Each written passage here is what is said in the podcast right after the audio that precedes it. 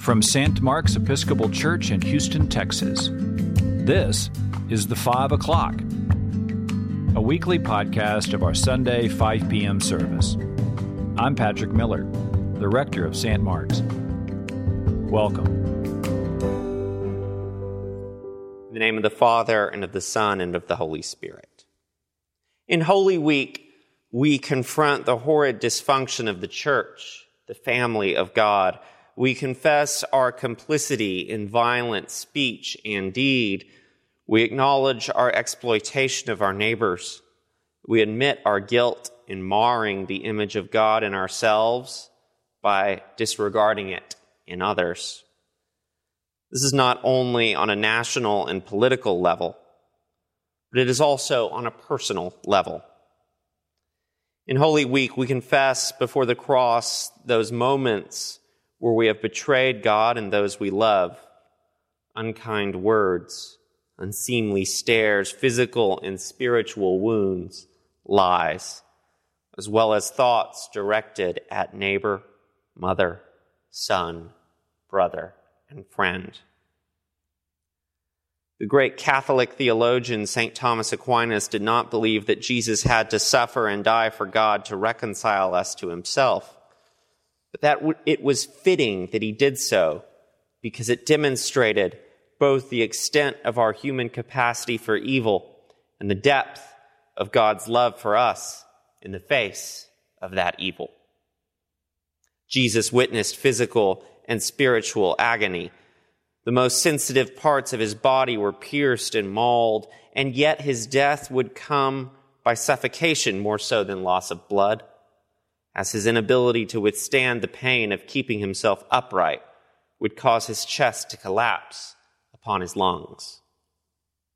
There is a reason the Roman statesman Cicero called crucifixion the most cruel form of capital punishment. And yet, as gruesome as his physical torture, Jesus' spiritual agony, too, must have been more profound. Abandoned by his friends, grieved at his mother's anguish, and feeling deserted by God his Father, Jesus, in the fullness of his humanity, repeats the cry of the psalmist My God, my God, why have you forsaken me? I wonder as Jesus suffered doubt, despair, and physical trauma according to his humanity, then did he also perceive, according to his divinity, the evil that would be perpetuated by those who claim to be followers of God in the centuries to come? Could he see what's going on in the Ukraine today? Hitler's death camps? Did he hear the cries of enslaved persons crossing the Atlantic? Or children separated from their parents at the Mexican border?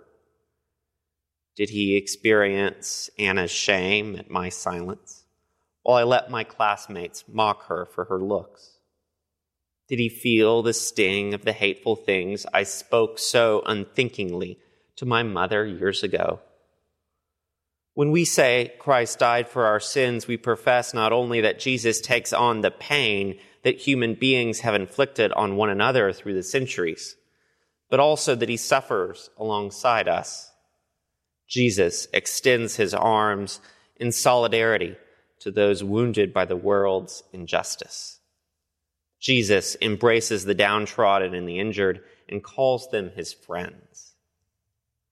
This is not to say that Holy Week is an illustration of some brutal cosmic sacrificial offering whereby a cruel God could only be satisfied by a guiltless offering. God, Good Friday is not meant to satisfy any such design. Instead, Christ crucified demonstrates the depth of God's love for us, his family. To the sinful, the crucified Christ gives us hope, as he said to the thief who repents at the last, This day I say to you, you will be with me in paradise to those who believe themselves upright. The events of today remind us to take care lest we fall. Even Judas, after all, communed with our Savior before he betrayed him to all this. And to the doubtful, Good Friday offers us hope that none of our questions are too clever or challenging for an honest answer. After all, we worship the Son of Man, who also questioned, My God, my God, why have you forsaken me? Of course, Holy Week does not encapsulate the full mystery of the life and ministry of the incarnate God. The story does not end on Calvary or the sepulchre. The mystery of the cross is not to be reduced to mere compassion, as if God's only answer to the world's hurt is to say, I feel your pain. I think sometimes in our therapeutic culture, we can be lulled into believing empathy is the only answer to the heartache of the human condition.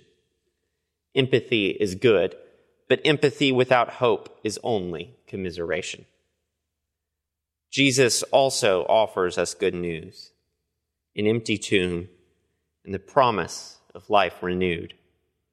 But today, let us pause before we speak of hope and resurrection and consider the depth of God's love for us that Jesus offered his life with all these things and with us upon his heart. In the name of the Father, and of the Son, and of the Holy Spirit.